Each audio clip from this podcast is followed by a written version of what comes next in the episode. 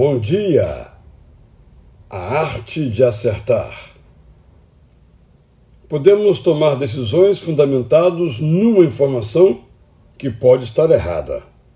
Podemos seguir uma opinião ouvida, talvez por ser brilhantemente apresentada, sem considerar outras possibilidades.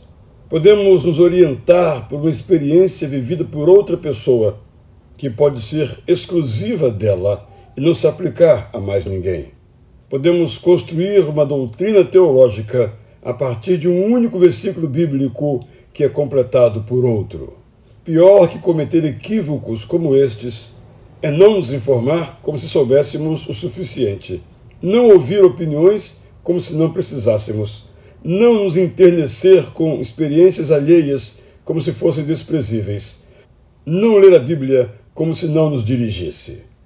O melhor que fazemos é conhecer, deixando que as informações recebidas aniquilem as trevas da nossa ignorância prestando atenção a opiniões diferentes ou similares às nossas, inspirando-nos com as histórias dos outros e sendo livremente guiados pela palavra divina que nos submetemos.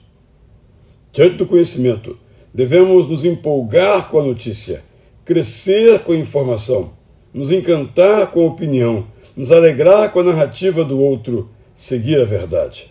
Depois, precisamos comparar o que vimos ouvimos, lemos e soubemos com outras informações, outras opiniões, outras histórias, outras teologias.